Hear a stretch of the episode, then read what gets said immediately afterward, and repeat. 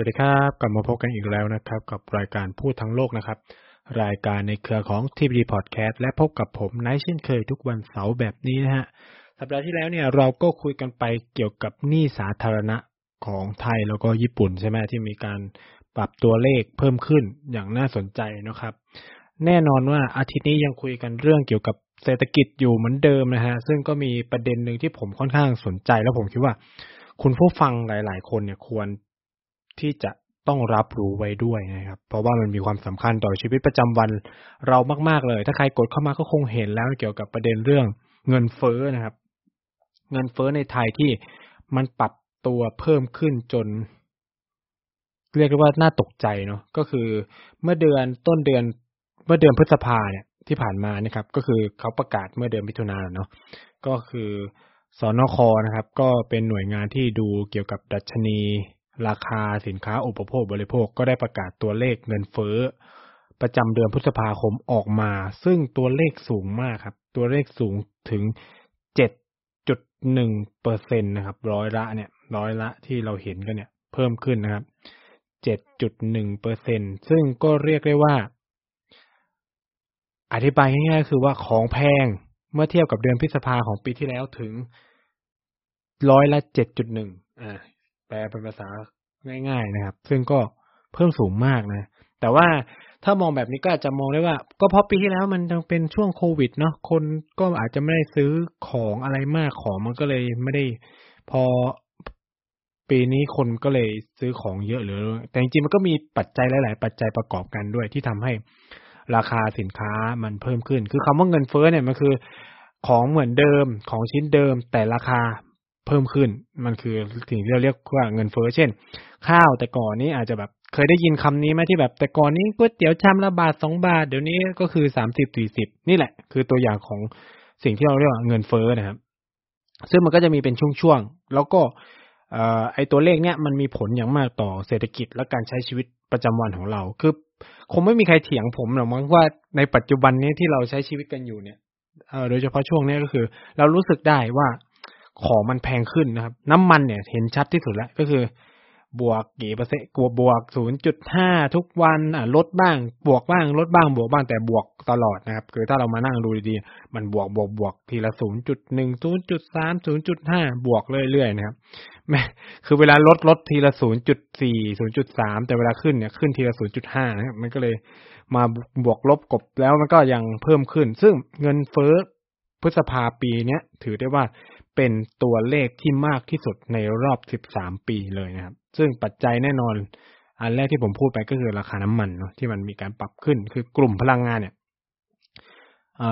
มีการปรับตัวขึ้น จริง ๆ เราคุยกันมาตั้งแต่ปีที่แล้วเนาะเรื่องว่าทำไมพลังงานมันถึงสำคัญเนี่ย ก็คือเนี่ยแหละครับ พอน้ำมันพลังกลุ่มพลังงานสินค้ากลุ่มพลังงานมันปรับตัวสูงขึ้น เงินเฟ้อมันก็ตามมา แล้วน้ำมันขึ้นอะไรเพิ่มขึ้น ค่าขนส่งก็ตามมา ระบบโลจิสติกต่างๆ ราคาก็เพิ่มขึ้นตามมา ขนส่งแพงขึ้นอะไรแพงตาม สินค้าต่างๆนะครับ สินค้าและบริการต่างๆ ก็แพงขึ้นตามไปด้วย มันจะเป็นวัฏจักรไปแบบนี้นะครับ มันก็จะเป็นทอดๆ แต่ว่า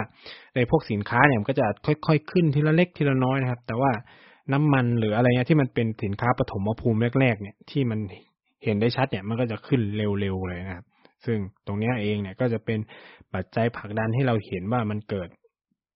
การปรับตัวแบบรวดเร็วนะครับ ซึ่งตรงนี้ก็มีรายงานออกมาอย่างที่บอกก็คือสำนักงานนโยบายและยุทธศาสตร์การค้า หรือสนคเนี่ยเขาก็เป็นหน่วยงานที่ดูเรื่องนี้คือใครสนใจอยากดูตัวเลขละเอียดก็อาจจะไปดู เออเขาเรียกว่าไปดูตัวเลขพวกนี้ได้นะครับ ซึ่งเขาก็มีรายงานออกมาอย่างเห็นได้ชัดนะ ซึ่งไอ้ตัวเลขเงินเฟ้อมันก็จะมีตัวเลขเงินเฟ้อสองแบบ ตัวเลขเงินเฟ้อที่รวมกับไม่รวมราคา สินค้าอาหารสดและพลังงาน มันมีแบบรวมกับไม่รวมไอ้สองตัวแปรนี้ ซึ่งมันจะต่างกันเนาะคือรวมกับไม่รวม ซึ่งถามว่าโอเค to be fair นะครับ ก็คือตัวเลขเงินเฟ้อแบบเนี้ยมันก็เกิดขึ้นทั่วโลกแหละ เพราะว่าราคาน้ำมันปรับตัวสูงขึ้น มันก็เป็นปกติที่ ทั้งโลกมันจะต้องเผชิญสิ่งเหล่านี้ โดยเฉพาะประเทศที่นำเข้าพลังงานนะครับ คืออย่างเงินเฟ้อเฉลี่ยเนี่ยเมื่อเมื่อช่วงเดือนเมษายนที่ผ่านมา เพราะว่าพฤษภาเนี่ยประเทศอื่นเขายังไม่ได้ประกาศตัวเลขเนาะชาติในยุโรปเนี่ยค่าเฉลี่ยเงินเฟ้อก็อยู่ที่ 7.4เปอร์เซ็นต์นะก็เยอะกว่าเรา อย่างสหรัฐอเมริกาเองเนี่ยก็ 8.3 อินเดียนี่ก็ 7.7 นะครับลาวเนี่ยที่เป็นเพื่อนบ้านของเราเนี่ยก็ 9.86 ซึ่งหนักมากแล้วเงินกีบเนี่ยก็มีการอ่อนค่าลงจนแบบ บางคนก็ใช้คำแรงนะ ใช้คำว่าแบบเหมือนเป็นเศษเงินมันก็เกินไป อะ เออคือ แต่มันก็อ่อนมากเกือบห้าเกือบห้าสิบเปอร์เซ็นมั้งสี่สิบกว่าเปอร์เซ็นต์เงินเงินเงินกีบอ่อนค่าแบบ เยอะที่สุดในรอบหลาย ๆ ปีเลยนะครับ ซึ่งมันก็เป็นปรากฏการณ์ที่น่าสนใจ เพราะว่าก่อนหน้านี้ เอ่อค่าเงินรูปี ศรีลังกาเองก็อ่อนแบบนี้เหมือนกัน แล้วก็เกิดวิกฤตเศรษฐกิจภายในประเทศนะครับ ก็อาจจะต้องมาติดตามดูเหมือนกันนะครับ สถานการณ์ในลาว เพราะว่าก็จะส่งผลต่อประเทศไทยอย่างมาก เพราะว่าเราก็ส่งออกสินค้าที่ลาวเยอะนะฮะแล้วก็ลาวเนี่ยก็เป็นคู่ค้าหนึ่งที่สำคัญสำหรับไทย แล้วก็เป็นผู้ส่งออกพลังงานที่สำคัญให้กับประเทศไทยด้วยนะครับ อันนี้ก็ต้องคอยติดตามสถานการณ์ในลาวอย่างใกล้ชิดเหมือนกันว่าปัญหาเศรษฐกิจที่ เริ่มก่อตัวเนี่ยจะส่งผลยังไงต่อประเด็นอื่นๆ ภายในประเทศไหม รัฐบาลลาวจะเอาอยู่กับปัญหานี้ไหมนะครับ แต่ว่าตัวเลขที่ผมน่าจุดตกเราตกใจมากขึ้นในเงินเฟ้อเจ็ดกว่าเปอร์เซ็นต์เจ็ดจุดหนึ่งเปอร์เซ็นที่เราที่เราคุยกันเนี่ย ถ้าเราไปเจาะในรายสินค้าเราก็จะพบว่ามันมีผลมาจากตัวแปรที่ต่างกันนะตัวแปรคือกลุ่มราคาสินค้าแต่ละตัวที่ต่างกันมากที่ไปส่งผลให้เงินเฟ้อ มันปรับตัว ซึ่งอย่างที่พูดไปกลุ่มแรกเลยก็คือกลุ่มพลังงานเนี่ย ถือว่าเป็นแม่เหล็กเลย เป็นตัวแปรสำคัญเลยที่ดึงให้เงินเฟ้อสูงขึ้นนะครับ อย่างพลังงานโดยเฉพาะน้ำมันเนี่ย คือเอาเอาเฉพาะกลุ่มพลังงานนะสูงขึ้นสามสิบเจ็ดจุดสองสี่เปอร์เซ็นย้ำว่าสามสิบเจ็ดจุดสองสี่เปอร์เซ็นตนะครับ คือนี่คือตัวเลขไม่ใช่น้อยๆนะคือ ปีที่แล้วสมมุติน้ำมันร้อยบาทร้อยบาท อะสมมุติร้อยสมมุติร้อยบาท ตอนเนี้ยมันร้อยสามสิบเจ็ดบาทสามสิบเจ็ดจุดสองสี่บาทอะไรเงี้ยเออเพิ่มขึ้นขนาดนี้เลยนะและเมื่อไปเจาะลงไปในราคากลุ่มพลังงานจะพบว่าราคาน้ำมันเนี่ย ขึ้นประมาณสามสิบห้าจุดแปดเก้าเปอร์เซ็นตเอ้ยแล้วทุกคนก็งงอ้าวแล้วทำไมกลุ่มพลังงานมันขึ้นไปตั้งสามสิบเจ็ดวะในเมื่อน้ำมันแค่สามสิบห้าจุดแปดเก้าอะ มาดูตัวเลขนี้ซึ่งแบบเอาจริงไม่มีคนพูดถึงราคาสิ่งนี้เลยเท่าไหร่มากนัก เพราะว่าทุกคนไปจดจ่ออยู่กับ ราคาน้ำมันที่มันบวก 0.5 แต่ละวันแต่ละวันไหมแต่ที่ผมตกใจมากคือ ค่ากระแสไฟฟ้าเนี่ย ราคาไฟฟ้าที่เราใช้เนี่ยหนึ่งปีที่ผ่านมาคุณฟังรู้ไหมครับ ว่ามันปรับตัวเพิ่มขึ้นไปถึง 45.43เปอร์เซ็นเกือบ 50เปอร์เซ็นต์น่ะ จากการปรับตัวของค่า FT ก็คือค่าไฟฟ้าผันแปรเนี่ย ในช่วงเดือนพฤษภาสิงหาคมเนี่ย แล้วมันจะเปิดปรับขึ้นไปเรื่อยๆอีกนะ มันกำลังปรับ เพราะว่ามันเริ่มสตาร์ทเฉยๆปีที่ผ่านมาเนี่ย จากเราจ่ายค่าเคยจ่ายค่าไฟร้อยหนึ่งเราอาจจะต้องจ่ายค่าไฟร้อยสี่สิบห้าจุดสี่สามบาทนะครับ แค่ปีเดียว นี่คือค่าไฟ ค่าไฟที่หนักกว่าค่าน้ำมันอีก ทั้งที่ค่าไฟเนี่ย ต้องบอกว่ารัฐก็แอบคุมได้ เพราะว่ามันจะมีแบบแหล่งเชื้อเพลิงพลังงานหลาย ๆ อย่างเหมือนกันนะที่จะเอามาใช้ผลิตกระแสไฟฟ้าได้ แต่ก็ไม่รู้ทำไมนะครับ ตามมาด้วยราคาก๊าซหุงต้มเนี่ย สูงขึ้น 8%แต่อยากบอกว่านี่แค่เป็นจุดเริ่มต้น ผมบอกเลยว่า ในอีกสักสองสามเดือนเนี่ย จริง ๆ มันมีสัญญาณมานานแล้วแหละ ว่ากาซหุงต้มมันจะพยุงไม่ไหว มันจะปรับขึ้น แต่ที่เขาพยายามตรึงมาโดยตลอดเนี่ย เพราะมันจะไปส่งผลกระทบต่อราคาอาหารสำเร็จรูปที่คนซื้อกิน เพราะว่าถ้าก๊าซแพงปุ๊บ แน่นอนคุณซื้อข้าวตามสั่ง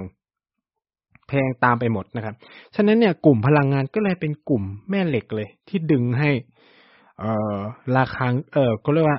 ตัวเลขเงินเฟอ้อของไทยเนี่ยพุ่งสูงขึ้น เพราะถ้าไปดูกลุ่มราคาอาหารเองอะเขาขึ้นกันมา คือรวมเฉลี่ยประมาณแค่หกจุดหนึ่งแปดเปอร์เซ็นเองนะครับ ถือว่าไม่ได้เยอะนะครับหกจุดหนึ่งแปดเปอร์เซ็นเนี่ย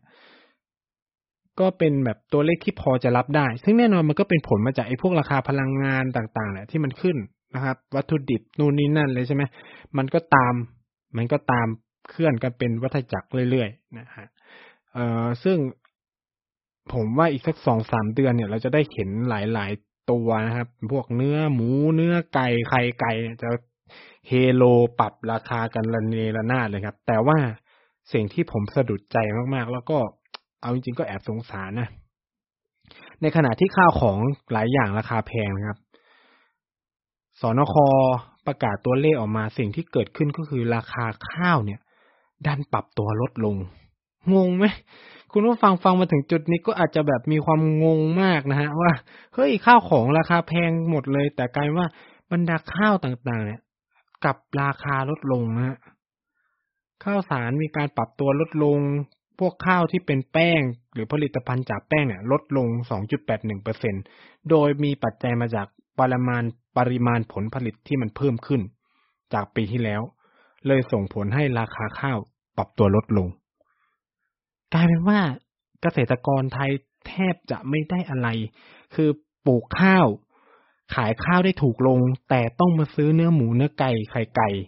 แพงขึ้น ต้องใช้ไฟฟ้าแพงขึ้น ต้องใช้น้ำมันที่มาสูบน้ำแพงขึ้น คือนี่คือความน่ากังวลอย่างยิ่งนะครับ นี่ไม่ใช่แบบเรื่องเล็กๆ แล้วก็ผมก็ไม่รู้ด้วยว่า รัฐบาลเนี่ยจะมีแผนจัดการกับเรื่องนี้ยังไง และมีความชัดเจนมากน้อยแค่ไหน นี่ไม่ใช่เรื่องที่ง่าย เพราะว่า เงินเฟ้อดูทรงแล้วจะไม่ได้จบ กันแค่นี้นะ เงินเฟ้อเนี่ย มีการพยากรณ์จากธนาคารแห่งประเทศไทยนะครับ Bank of Thailand เนี่ย พยากรณ์ไว้เลยว่า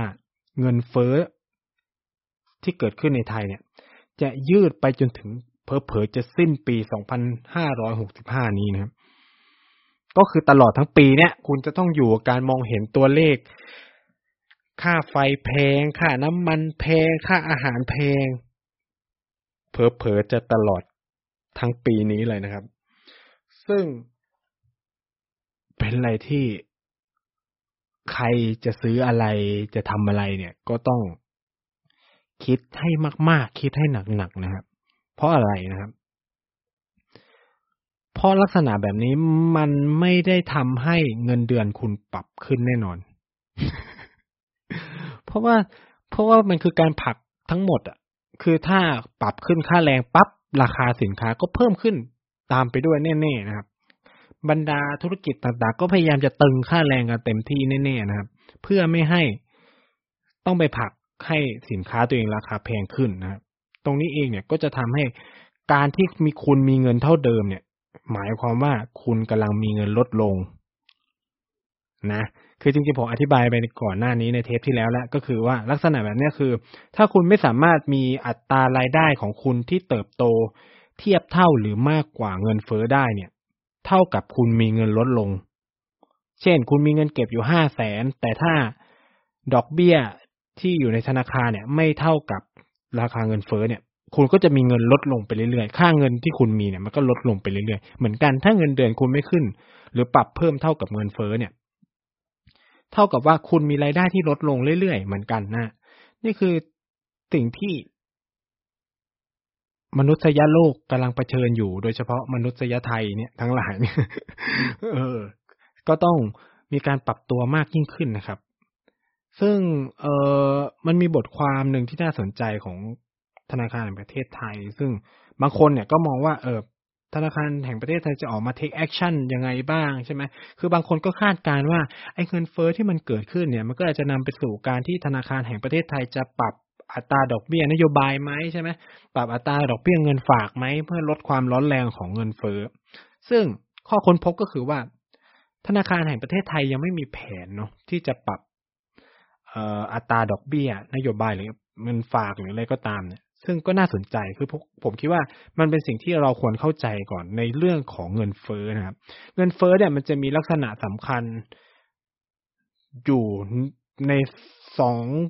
มันมีหลายแบบแหละ แต่ผมอาจจะอธิบายสองแบบหลัก ๆ นะครับ คือหนึ่งคือเงินเฟ้อที่เกิดจากปัจจัยด้านอุปทานกับ อีกแบบหนึ่งก็คือ เงินเฟ้อที่เกิดขึ้นจากปัจจัยเชิงอุป เออเขาเรียกว่า ปัจจัยเชิงการความต้องการหรือการบริโภคนะครับ อันแรกเนี่ยเราใช้ภาษาอังกฤษว่า cost push inflation นะครับ ก็คือเงินเฟ้อที่เกิดจากปัจจัยด้านอุปทาน อันนี้ก็คือว่ามันเป็นเงินเฟอ้อที่มันเพิ่มขึ้นจากฝั่งอุปทานคืออุปทานนี่จะมันจะแปลว่า ฝั่งผู้ขายหรืออะไรเงี้ย เออ มันเป็นปัจจัยที่เฮ้ยคุณไม่สามารถไปควบคุมมันได้ เช่น พวกราคาอาหารราคาพลังงานอะไรเงี้ย มันเป็นฝั่งที่เกิดจาก ปัจจัยเชิงอุปทานคือคนที่ขายของสินค้ามันราคามันแพงขึ้นนะ อีกแบบหนึ่งเนี่ยก็คือ demand pull fact เอ่อ inflation เนี่ยก็คือเป็นเงินเฟ้อที่สูงขึ้นตามความต้องการของผู้บริโภค มันคือแบบคนซื้อของมากขึ้นนะครับ ของมีเท่าเดิม ราคาสินค้ามันก็เลยแพงขึ้นอะไรเงี้ย คือคนก็คือใช้จ่ายเยอะอะไรเงี้ย ฉะนั้นเนี่ยมันจะต่างกัน ธนาคารประเทศไทยจะ take action ต่อเมื่อมันเกิดในลักษณะ ที่เป็น demand pull inflation ซะเยอะนะครับ ก็คือพยายามลดความร้อนแรงของระบบเศรษฐกิจที่เกิดจากฝ่ายอุปสงค์อ่าหรือความต้องการซื้ออะไรเงี้ย เพราะว่าตรงเนี้ยมันจะมีผลต่อการที่แบบ เออ คนก็มองว่า เออ ดอกเบี้ย ธนาคารเพิ่มขึ้นก็เอาเงินไปฝากแทนจะซื้อของหรือเก็บของอะไรซื้อของเก็บไว้อะไรเงี้ยก็เอาไปฝากธนาคารแทนหรืออะไรเพื่อลดไม่ให้มีการใช้จ่ายเงินมากเกินไปจนเงินเฟ้อพุ่งนะครับ แต่แบบที่สองเนี่ยมันต่างกันคือ พวกราคาอาหารราคาพลังงานเพิ่มเนี่ยเอ้แบบแรกสิ ราคาอาหารราคาพลังงานเพิ่มเนี่ย ธนาคารประเทศไทยก็อธิบายไว้น่าสนใจเหมือนกันว่าไอ้สิ่งแล้วเนี่ยมันเกิดขึ้นเป็นการชั่วคราวแค่นั้นแหละ ก็คือมันเป็นผลมาจากปัญหาเรื่องความขัดแย้งระหว่าง รัสเซียกับยูเครนใช่ไหมถ้าปัญหาในที่คายเนี่ยระบบต่างๆมันจะกลับเข้าสู่ภาวะปกติ คือมันเป็นปัญหาที่เกิดขึ้นที่ว่าอุปสงค์กับอุปทานมัน มันไม่เท่าเทียมกัน มันก็เลยเกิดความผันผวนของระบบ การซื้อขายในในตลาดระหว่างประเทศอะไรแบบนี้อืม ตรงนี้เลยมันก็เลยกลายเป็น เอ่อที่มาที่ไปว่าธนาคารแห่งประเทศไทยอาจจะไม่ได้แสดง action อะไรมากกับกับเรื่องเหล่านี้ เพราะว่าเออจากบทตัวบทความที่เขาเขียนเองเนี่ย ก็ยังมองว่าสถานการณ์เงินเฟ้อตอนนี้มันยังไม่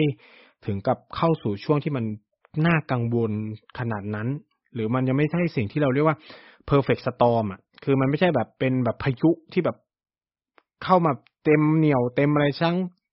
คืออะไรคือ perfect storm นะครับ ก็คือเช่นแบบโอเค เงินเฟ้อสูงตามด้วยเงินบาทอ่อน ค่าจ้างขั้นต่ำปรับเพิ่มนะครับ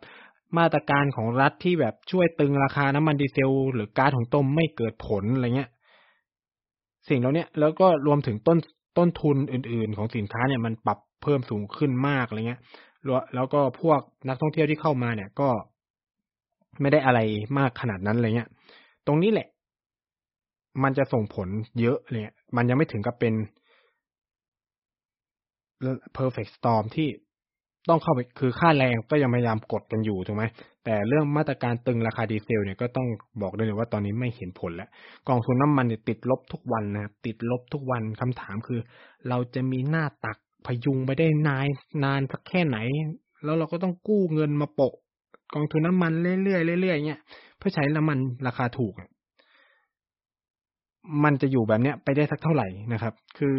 ตรงนี้เองก็ต้องยอมรับเหมือนกันนะครับเอ่อสิ่งเหล่านี้เป็นสิ่งที่ธนาคารแห่งประเทศไทยเขาก็จะมองว่าเออมันจะเป็นไงนู่นนี่นั่น คือ โอกาสที่จะเกิดลักษณะแบบนั้นเนี่ย จะเกิดก็ประมาณแบบปีหนึ่งเก้าเจ็ดศูนย์ไปเลยอะไรเงี้ย ซึ่งมันก็แบบเกิดได้ยากมากนะครับ มันเกิดได้ยากมากที่จะเข้ามา แล้วก็ถ้า คือบางคนก็บอกว่าอัตราดอกเบี้ยนโยบายหรืออัตราดอกเบี้ยเงินฝากอาจจะถูกการปรับเปลี่ยนเนาะเพื่อลดความร้อนแรงของเงินเฟ้อ แต่ว่าตัวธนาคารแห่งประเทศไทยเองก็เขียนไว้น่าสนใจเหมือนกันว่า ถ้าเขาปรับเพิ่มเนี่ยกลายเป็นว่ามันจะเป็นปัญหาซ้ำเติมหนักกว่าเดิม คือพอคุณปรับเพิ่มอัตราดอกเบี้ยสิ่งที่ตามมาคืออะไรรู้ไหมอัตราดอกเบี้ยเงินกู้ก็ต้องปรับด้วยนะพออัตราดอกเบี้ยเงินกู้ปรับเกิดอะไรขึ้นล่ะ นี่ครัวเรือนก็พุ่งสิครับ คือ คือ นี่คือสิ่งที่ ผมคิดว่ามันเป็นอะไรที่ เออ มันเป็นวัฏจักรกันไปหมดเนาะ คือ ถ้าธนาคารแห่งประเทศไทยขยับปรับอัตราดอกเบี้ยปุ๊บสิ่งที่เกิดขึ้นดอกเบี้ยเงินกู้มันปรับ กลายเป็นว่าจากคุณมีหนี้เท่าเท่านี้มันก็จะเป็นหนี้มากขึ้น ในสภาพที่เฮ้ยคุณต้องเอาเงินไปใช้จ่ายกับน้ำมันที่แพงขึ้น อาหารที่แพงขึ้น จะเอาเงินที่ไหนมาใช้หนี้ใช่ไหมครับ เนี่ยแหละ เออก็เลยเป็นเหตุผลว่าธนาคารแห่งประเทศไทยยังไม่ได้แสดงบทบาทอะไรมากนัก แล้วก็ยังคงยืนยันว่ายังคงจะไม่ปรับอัตราดอกเบี้ยพวกนี้เท่าไหร่ เพราะว่ามันจะไปกระทบภาคครัวเรือน แน่นอน คือลักษณะเงินเฟ้อแบบเนี้ย ถ้าเขาเข้าไปยุ่งเนี่ย มันจะไปกระทบภาคครัวเรือนอย่างมาก แล้วมันก็จะไปไปผลักให้เนี่ยครัวเรือนของไทยอะพุ่งสูงขึ้นไปอีก ซึ่งปัจจุบันเนี่ยโคตรสูงนะครับ ครัวเรือนไทยเนี่ยมีค่าเฉลี่ยหนี้อยู่ประมาณแปดสิบกว่าเปอร์เซ็นต์เลยนะครับ ทุกคนคือแบบ ไม่ใช่เล็กๆนะ เงินที่ได้มาเนี่ยแปดสิบาทจ่ายหนี้นะครับ นี่คือระดับหนี้ครัวเรือนของประเทศไทยนะ ผมไม่แน่ใจว่าปรับขึ้นไปเยอะกว่านั้นหรือยังนะหรือปรับลงหรือยัง แต่ว่า ตัวเลขที่เห็นล่าสุดประมาณปี ต้นต้นปีเนี่ยแปดสิบกว่าคือเป็นตัวเลขที่น่าวิตกมากนะคือนี่ตัวนี่ครัวเรือนก็ถือเป็นตัวเลขตัวชี้วัดทางเศรษฐกิจอีกแบบหนึ่งแล้วก็ชี้วัดปัญหาความเหลื่อมล้ำทางเศรษฐกิจของไทยด้วยนะฮะ เออ ตรงนี้เราก็จะได้เห็นว่าไอ้พวกเหล่าเนี้ยมันกำลังคลืบคลาน ใครที่ฟังมาถึงตรงเนี้ยก็อาจจะต้องวางแผนมากขึ้น ถ้าคุณยังใช้ชีวิตอยู่ในประเทศไทยเนาะคุณอาจจะต้องวางแผน เพราะว่าแนวโน้มเนี่ย เงินเฟ้อในประเทศไทยเนี่ยมันสูงแน่ๆนะครับ แล้วเขาคาดการณ์กันแล้วว่าจะแตะอยู่ในระดับประมาณห้าเปอร์เซ็นของปีเนี้ยถ้าคุณยังไม่มีรายได้เกินห้าเปอร์เซ็นเท่ากับเงินคุณลดนะฮะ คือธนาคารประเทศไทยเขียน แต่ผมคิดว่ามันมันวางอยู่บนความคาดหวังมากเกินไป คือมันเหมือนแบบเขาจะเขียนเป็นเหมือนเขียนการตอบคาถามเนาะมันก็มีคำถามคำหนึ่งว่า ไอ้เงินเฟ้อแบบเนี้ยมันจะสิ้นสุดเมื่อไหร่ธนาคารแห่งประเทศไทยประเมินว่าจะสิ้นสุดภายในสิ้นปีนี้ โดยให้เหตุผลสำคัญว่าคาดการว่า ปัญหาระหว่างรัสเซียกับยูเครนจะคลี่คลายนะครับ คาดการว่านะซึ่งถ้ามันไม่คลี่คลายก็หมายความว่าปัญหาเงินเฟ้อก็อาจจะยืดไปอีก แต่ว่าเขาก็มองว่ามันอาจจะมีการปล่อยน้ำมันจากคลังยุทธศาสตร์ต่าง ๆ ของประเทศอื่น ๆ ออกมา ซึ่งก็อาจจะทำให้ราคาน้ำมันดิบโลกเนี่ย มันลดลงก็ได้อะไรเงี้ยแต่ว่ามันจะได้มากน้อยแค่ไหน อันนี้เราก็ไม่สามารถประเมินได้เหมือนกันนะ แต่ว่าถ้าสงครามรัสเซียยูเครนยังยืดเยื้ออยู่แบบนี้เนี่ย ก็อาจจะต้องเราคนไทยก็อาจจะต้องเผชิญกับราคาสินค้าอุปโภคบริโภคที่แพงเพิ่มขึ้นไปเรื่อยๆครับ คือถ้าใครฟัง Back for the Future เรื่องข้าวมันไก่เนี่ยก็จะเห็นชัดเลยนะฮะว่า เฮ้ย แค่เรื่องข้าวมันไก่เราก็ได้เห็นแล้ววัตถุดิบที่เลี้ยงไก่มันเปลี่ยนใช่ไหมราคาไก่มันก็เปลี่ยนนู่นยิ่งถั่วเหลืองนี่โอ้โห ปรับตัวมหาศาลมากในช่วงปีที่ผ่านมาเนี่ย หลายเท่าตัวราคาสินค้าหลาย ๆ ชิ้น มันหลายเท่าตัว แล้วคุณกำลังจะโดนซ้ำเติม คุณเริ่มเห็นแล้วว่านักธุรกิจระดับโลกหลาย ๆ คนเนี่ย เริ่มออกมาพูด เริ่มเลเยอร์คนออก โดยใช้คำว่า เศรษฐกิจโลกอยู่ในช่วงเศรษฐกิจถดถอย คำนี้เป็นคำที่น่ากลัวมากนะคำว่าเศรษฐกิจถดถอยแปลว่าการเติบโตมันมองไม่เห็นอะทั้งที่เฮ้ยโควิดมันหยุดแล้วอะมันเป็นช่วงที่เศรษฐกิจมันต้องเติบโตสิใช่ไหมหลังจากที่เผชิญปัญหาวิกฤตโควิดมานานมาก แล้วก็เอ่อหลาย ๆ ประเทศเนี่ย GDP ติดลบนู่นนี่นั่นอะ แล้วทำไมมันไม่กลายเป็นเศรษฐกิจเติบโตล่ะทำไมมันกลายเป็นช่วงเศรษฐกิจถดถอย เออ อันนี้ก็เป็นอะไรที่น่าสนใจอีก แล้วถ้าโลกเผชิญเศรษฐกิจถดถอย มันก็เป็นไปไม่ได้ที่ไทยมันจะเฟื่องฟูเข้าใจไหมเราก็จะเจอประสบปัญหาเศรษฐกิจถดถอยเหมือนกัน ซึ่งตรงเนี้ยก็จะผลักดันให้ระบบเศรษฐกิจแย่เข้าไปอีกนะผมคิดว่านี่เป็นสิ่งที่ท้าทายมาก ท้าทายคนเราที่กำลังใช้ชีวิตอยู่ในช่วงเวลานี้ที่แบบ เหนื่อยล้ามาก เรากำลังเราเหนื่อยล้ามากกับโควิด แล้วกำลังจะแบบรู้สึกเฮ้ยโควิด มันเหมือนจะจบแล้วใช่ไหมมันกำลังจะเข้าสู่ช่วงที่ มันจะกลายเป็นโรคประจำถิ่นแล้วเฮ้ย คุณต้องมาเครียดกับปัญหาเศรษฐกิจอีกว่ะคือแบบโอ้โห แค่รอดจากโควิดมาได้เนี่ย มันก็สุดคือมันมันเราต้องยอมรับว่ามันมีคนล้มหายตายจากไปในช่วงโควิด เยอะมาก ทั้งในประเด็นทางสุขภาพและเศรษฐกิจใช่ไหม แต่นี่คุณรอดจากโควิดมาได้ แล้วคุณหวังว่า เออ มันจะมีชีวิตที่ดีต่อจากเนี้ย แต่คุณมาเจอคำว่า เศรษฐกิจโลกถดถอยอะ อืม คือมันเป็นอะไรที่ โอเค อย่างเจเนอเรชันผมเนี่ย ก็ถือว่านี่เป็นสิ่งที่ท้าทายเหมือนกัน เราก็จะเป็นความท้าทายของเราทั้งโลกนะครับ เราเคยเจอวิกฤตเศรษฐกิจ ถ้าเป็นแบบ generation ผมเนาะเกิดมาได้แป๊บหนึ่งก็เจอต้มยำกุ้งนะฮะแล้วหลังจากนั้นไม่ ก็ไปเจออีกทีก็ Hamburger Crisis เลยนะฮะแล้วก็มาเจอโควิด แล้วเนี่ยก็จะมาเจอ ไม่รู้ว่าเขาจะเรียกเศรษฐกิจแบบนี้ วิกฤตเศรษฐกิจแบบนี้ว่าอะไรเนาะในอนาคตหรือในปัจจุบันก็แล้วแต่นะครับ แล้วเราก็ไม่รู้ด้วยว่ามันจะเริ่มเมื่อไหร่นะ ถ้ามันแย่จริงเนี่ยก็จะ ผมคิดว่าถ้าวิกฤตเศรษฐกิจรอบนี้เกิดขึ้นเนี่ยก็อาจจะพยากรณ์ได้มันจะมีประเทศหนึ่งอาจจะกลายเป็นมหาอำนาจถ้าสหรัฐอเมริกาเจอหนักมากนะ ถ้าสหรัฐเจออเมริกาเจอหนักมาก จะมีประเทศหนึ่งที่จะพังงาดขึ้นมาโดยทันทีนะครับ จากความอ่อนแอทางเศรษฐกิจในรอบนี้นะ ตรงนี้เองก็ต้องคอยติดตามแล้วใกล้ชิดใครที่ทำงานอยู่ก็วางแผนทางการเงินจริง ๆ ใครจะลงทุนอะไรเนี่ย ช่วงนี้ต้องถี่ถ้วนมาก ๆนะครับถี่ถ้วนมากๆจะเริ่มธุรกิจจะเริ่มอะไรเนี่ย ผมคิดว่ามันอาจจะต้องดูให้ดีนะครับ คาดการให้ดีจริง ๆ นะเพราะว่าคุณจะต้องเจอกับบรรดาค่าแรงนู่นนี่นะนี่คือไทยยังโชคดียังไม่เจอการประท้วงของแรงงาน ในเกาหลีใต้ตอนนี้เราเห็นแล้วมันมีการประท้วงของบรรดาแรงงาน เรื่องค่าจะคือในไทยก็เริ่มมีแหละ ขอขึ้นค่าแรงขั้นต่ำนู่นนี่นั่นใช่ไหมครับ ซึ่งอย่างที่บอกค่าแรงขั้นต่ำมีผลแน่นอนนะครับ กับราคาสินค้าและบริการ ถ้าปรับเพิ่มปุ๊บมันก็จะวนเป็นวัฏจักรกลับมาหา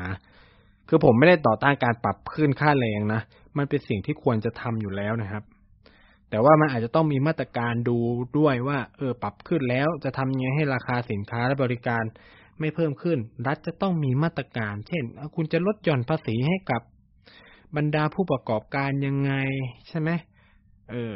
ซึ่งตรงเนี้ยก็ต้องคิดให้มาก เพราะว่ารัฐเองก็ไม่ค่อยจะมีเงิน เก็บเงินก็ไม่ได้เต็มเม็ดเต็มหน่วย อย่างที่เป็นมาก่อน ภาษีก็ไม่ค่อยเข้าคลัง อย่างที่ควรจะเป็นนะฮะ อันนี้ก็เป็นปัญหา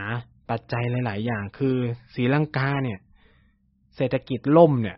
ส่วนหนึ่งเป็นผลเพราะหาตังค์ไม่ได้นะเพราะว่าก่อนที่จะเกิดวิกฤตเศรษฐกิจในศรีลังกาคือ รัฐบาลโดยกองเชียร์และบรรดาภาคธุรกิจต่าง ๆ ที่เชียร์รัฐบาลให้ลดหย่อนภาษีเนี่ย ก็เฮโลปื้มปิติยินดีกับการที่รัฐบาลสามารถ ผลักดันมาตรการลดหย่อนภาษีออกมาได้ แต่สิ่งที่เกิดขึ้นคือปีต่อมา เงินคงคังล่อยหลอ หาเงินไม่ได้ ไม่มีเงินไปใช้ที่เขาก็เลยวนเป็นวัฏจักรมาทำร้ายประเทศตัวเองทันทีจากที่เคยแสดงความยินดีตอนนี้ก็เป็นความวุ่นวายภายในประเทศศรีลังกาไปเรียบร้อยแล้ว ฉะนั้นเนี่ย เรื่องเงินเงินทองทอง เรื่องเศรษฐกิจ เรื่องเงินเฟ้อเนี่ยมันไม่ใช่เรื่องที่ ไกลตัวพวกเราอย่างที่เราคิดนะครับมันเป็นเรื่องที่ใกล้ตัวมากแล้วก็ยังคงยืนยันว่า อาจจะต้องคิดให้เยอะมากๆ ยิ่งถ้าอีก ถ้าเราเจอค่าเงินอ่อนเหมือนกับที่เราเจอนะ มันจะเป็นความซวยซ้ำสามซ้ำสี่ซ้ำห้าเลยนะ คือมันหมายความว่าอะไรคือประเทศที่พึ่งพาการนำเข้าพลังงานแบบไทยเนี่ย ที่ราคาพลังงานเนี่ย มันอิงอยู่กับเงินดอลลาร์เนี่ย การที่บาทอ่อนเนี่ย โอเค บาทอ่อนส่งออก happy ส่งออก happy แน่นอน เพราะว่ามันเหมือนกับว่า คุณขายของชิ้นเดิม ได้เงินบาทไทยเพิ่มขึ้น เช่นเฟอร์นิเจอร์นี่สามสิบดอลลาร์แต่ก่อนหนึ่งดอลลาร์สามหนึ่งดอลลาร์สามสิบอะคุณก็ได้เก้าร้อยเก้าร้อยบาท แต่ถ้ามันสมมุติ อันนี้ผมสมมุติมันอาจจะยากนิดนึง เงินบาทอ่อนกลายเป็นหนึ่งดอลลาร์สี่สิบเฮ้ย คุณได้พันสองนะฮะ คุณได้พันสองแต่นั่นก็หมายความว่าอะไร ในทางกลับกันเออคนส่งออกก็ยิ้มร่า happy ประเทศไทยพึ่งพาส่งออก happy แต่ในทางกลับก็คือว่าจากคุณซื้อน้ำมันหนึ่งดอลลาร์สามสิบบาทกลายว่าคุณซื้อน้ำมันสี่สิบบาทเหมือนกันนะฮะ แล้วถ้าคุณเป็นประเทศที่พึ่งพา ถ้าเอาแก๊สธรรมชาติจากต่างประเทศ เอาน้ำมันจากต่างประเทศ ซึ่งอิงกับราคาดอลลาร์ทั้งนั้นนะเท่ากับคุณก็ซื้อ ยิ่งบาทอ่อนเท่าไหร่คุณก็ต้องซื้อน้ำมันแพงขึ้นเท่านั้นด้วย มันก็กลายเป็นสิ่งที่ซ้ำซ้อนขึ้นไปอีกนะฮะน้ำมันก็จะปรับตัวราคาเร่งขึ้นอีกซึ่งตรงเนี้ยอย่างที่บอกคือ รัฐบาลจะมีหน้าตักยาวไปถึงขนาดไหนที่จะประยุง คือตอนนั้นก็บอกว่าจะตึงไว้ให้ได้สามสิบให้ได้นานที่สุด ตอนนี้เป็นเท่าไหร่แล้วล่ะดีเซลสามสิบสามสามสิบสี่แล้วใช่ไหม มันตึงไม่ไหวแล้ว เพราะว่ากองทุนน้ำมันมันหมดแล้วเนี่ยคือคนบางคนยังมาพูดอยู่เลยว่า ก็เอากองทุนน้ามันมาอุดสิ คือตอนนี้กองทุนน้ามันมันติดลบไปแล้วครับ มันได้เงินมันได้กู้มาอุดแล้วนะครับลดภาษีสรรพสามิตก็ลดกันจนไม่รู้จะลดยังไงนะฮะ คือแล้วก็จะตามมาด้วยทุกคนก็จะบอกว่าเออประเทศอื่นเขาก็เป็นกันนู่นนี่นั่นใช่ไหมครับ แต่ว่าประเทศอื่นเขามีมาตรการอื่นๆ รองรับเช่น คุณจะผลักดันยังไงให้คนหันไปใช้รถสาธารณะ ในช่วงนี้เพื่อให้การบริโภคน้ำมันมันลดลง เพราะการบริโภคน้ำมันลดลงก็ย่อมหมายถึงว่า คุณก็จะเสียดุล การค้านำเข้าน้ำมันลดลงตามไปด้วย อย่างถ้าใครฟังเกี่ยวกับก็สิบประมาณตอน อาทิตย์ที่แล้วเนี่ย เรามีการคุยกันเรื่องมาตรการของเยอรมัน เช่น แต่ก่อนนี้ขึ้นรถโดยสาร ในเยอรมันเนี่ย อาจจะหนึ่งหนึ่งยูโรอะไรเออสิบยูโรหรืออะไรว่าไปใช่ไหมรัฐบาลก็ประกาศเลยครับหนึ่งยูโรอะไรเงี้ยเอออันนี้ผมก็ไม่แน่ใจกับตัวนโยบายอาจจะต้องไปอ่านอะไรอย่างนี้เพื่อผลักให้คนมาใช้รถสาธารณะให้หมด เออ แบบนี้ มันต้องมีแบบมาตรการนี้ไม่ใช่แบบ ตึงกันช่วยกันไปเรื่อยๆ โดยที่แบบไม่มีแผนสำรองให้กับประชาชนนะก็คือมันก็จะหมายว่าเนี่ยรัฐบาลก็จะโดนบ่นอย่างเงี้ยน้ำมันน้ำมันน้ำมันแพงนู่นนี่นั่นคุณต้องมีมาตรการมาจัดการนะครับ มีระบบขนส่งสาธารณะที่จะเอื้ออำนวยอะไรเงี้ย เพื่อให้คนไม่ต้องไปใช้รถ ไม่ต้องไปใช้น้ำมันนะฮะหรือจะส่งเสริมไงให้รถไฟฟ้าได้ออกมาใช้ไวขึ้น เออ สิ่งเหล่านี้มันมันทำได้หมดนะ อยู่ที่ว่าจะทำหรือไม่ทำมากกว่านะโอเคครับ นี่ก็จะเป็นเรื่องราวเกี่ยวกับเศรษฐกิจที่วันนี้ผมจะเอามาเล่าให้ฟังนะครับ ซึ่งคิดว่าน่าจะเป็นประโยชน์แหละระดับหนึ่งเลยนะฮะหวังว่าเราจะได้เห็นทิศทางเศรษฐกิจของบ้านเราไปพร้อม ๆ กัน จริงๆ เศรษฐกิจโลกก็จะมีทิศทางไปในแนวแนวนั้นนะครนี่ใครมีเงินอยู่เนี่ย ก็ต้องวางแผนให้ดีมาก ๆด้วยนะครับ โอเค พูดทั้งโลกสัปดาห์นี้ก็ประมาณนี้แล้วกัน แล้วพบกันใหม่สัปดาห์หน้า ลาไปก่อน สวัสดีนะครับ